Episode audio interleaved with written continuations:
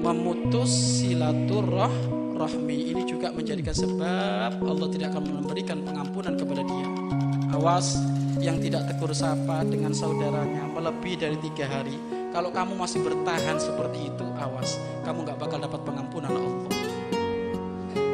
Termasuk seseorang terdapat atau terkena dosa gede, terkena kartu merah di hadapan Allah, kalau ternyata dia itu memutus silaturahmi memutus silaturahmi ya.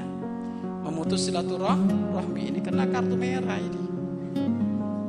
Dan kadang Bapak Ibu memutus silaturahmi itu ada kalanya dengan pelanggaran. Kalau santri itu kelasnya memutus silaturahmi dengan pelanggaran nyakitin hati gurunya itu. Maka kamu jangan pernah melanggar pondok peraturan pondok. Karena kalau kamu melanggar peraturan pondok hakikatnya kamu memutus silaturahmi dengan gurumu. Memutus silaturahmi dengan pesantrenmu kena kartu merah nanti. kan kalau sudah kena kartu merah, Bapak Ibu mending kartu merah di dunia. Kalau tapi kartu merah di akhirat, nggak manfaat dunia akhirat. Gara-gara memutus silaturahmi dengan gurunya, ya, maka di saat engkau mau melanggar, tolong pikir yang jernih. Jangan hanya menikmati kesenangan sesaat.